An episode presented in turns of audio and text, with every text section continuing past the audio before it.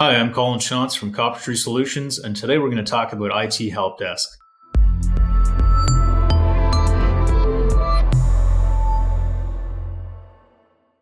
IT Help Desk is typically what people think of when they have an IT problem. And oftentimes when when you ask somebody who they call when they have a problem, they'll tell you, well, we call our we call our help desk. And that could be an internal help desk uh, or it could be an outside vendor.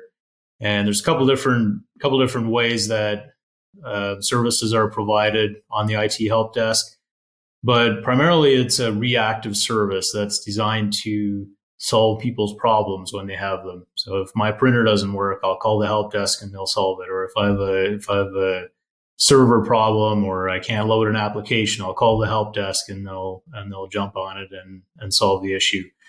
Um, there's lots of different ways they can help. Uh, maybe they log in remotely and and work on your machine, or they come on site depending on what the issue is, and they and they solve your problem there. One of the one of the things when people ask when I'm talking to people about the services that we provide, one of the things that people will will sometimes ask about is they'll ask about our our service desk experience and they'll say what's the so tell me about your service desk experience. And it's usually an opportunity for me to help them look at this in a different way and have them and have them look at it from a, a bigger picture and say you know, what do you really want from your help desk? Are you really looking for somebody that can just solve problems or would it be even better if we could look at it from the perspective of how do we prevent those issues from happening in the first place? I think a lot of people, when they think about IT, they all they think about is the help desk, and they're they're missing the opportunity to look at it from that broader perspective and say, okay, what how do we manage our infrastructure? Is there a way for us to develop a strategy, put a maintenance plan in place, and really be proactive about it rather than rather than focusing specifically on on the reactive service which is the help desk. When people think about what they need to manage their IT infrastructure oftentimes their mind goes to an IT help desk. I need somebody to call when I've got a problem. I need somebody to come in and and deal with issues when they happen somebody to keep my people up and running and and productive. And you know when, when you look at it from that perspective um, it's somewhat a it's a it tends to be a limited and reactive approach to IT. So rather than looking at it and saying how can we resolve our issues quickly, um, maybe there's a better way of doing it. Maybe maybe you should look at it and say how do we proactively prevent issues from happening before they happen, so we don't have to call the service desk.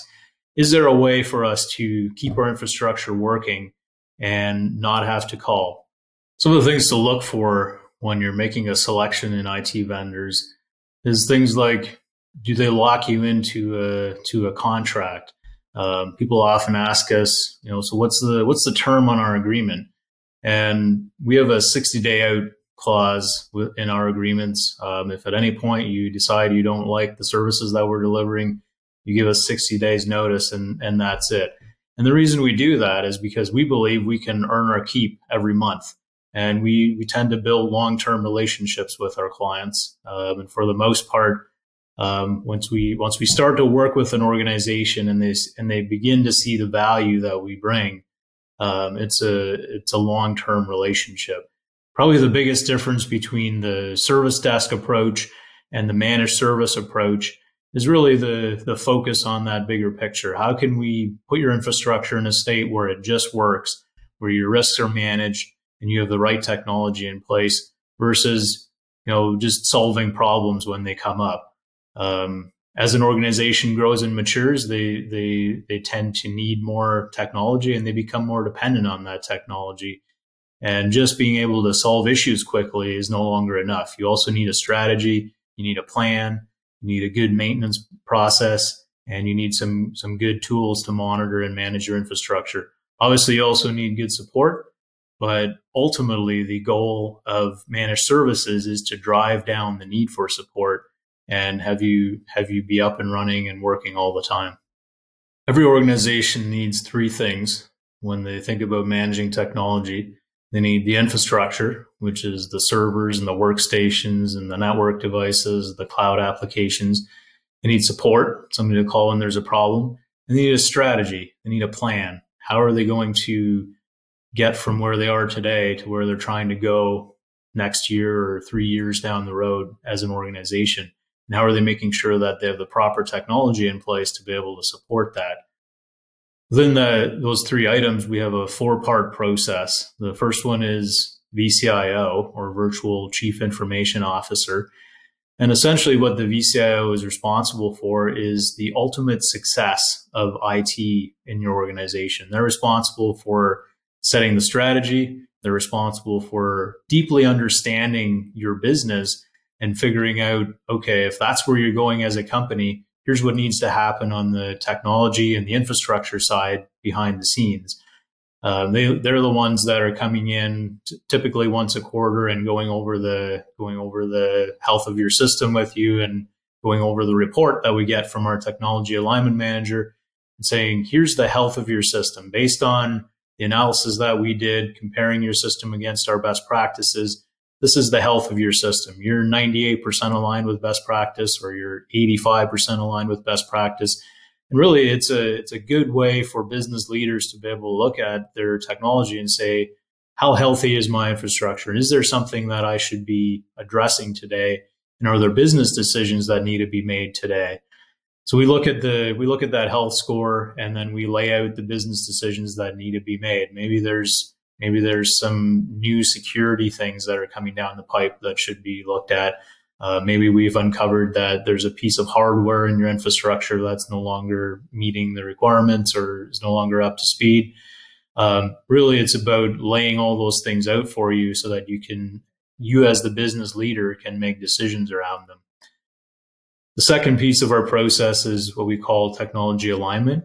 And technology alignment is every month a technician comes in and goes through your infrastructure and says how does this infrastructure stack up against our best practices and really it's focused on finding ways to improve the health of your infrastructure and the, the user experience that people get um, we, we measure the health we measure the health against our best practices and then we also go back and we look at incidents that came up in the previous month and we say what problems did we have in the last month?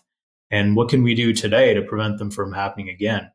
And it's also we're looking for trends. So maybe there was four printer issues last month and we say hmm you know that why was there four printer issues? What can we do to keep those issues from coming back? And there's a lot of things we can do.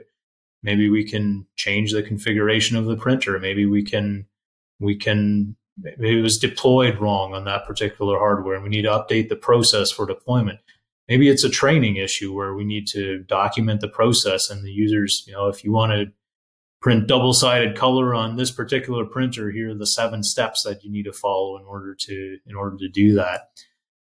The third part of our process is what we call our, our centralized services. And centralized services is, is monitoring the health of your infrastructure.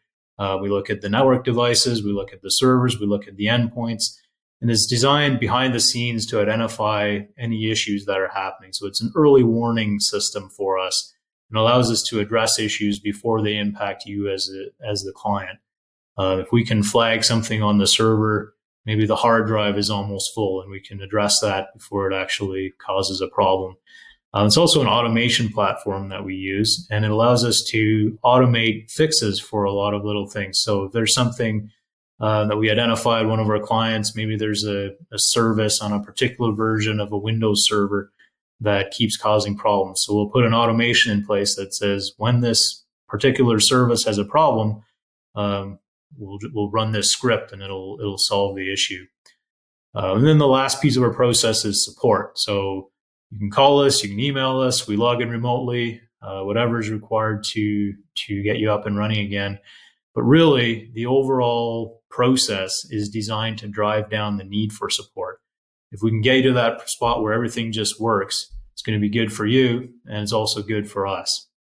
A lot of our clients have told us that their IT vendor is really good at solving problems, but they don't really look at the bigger picture of the business. They don't really look at how can we leverage technology within our organization? They're not focused on proactively and continually improving their IT infrastructure.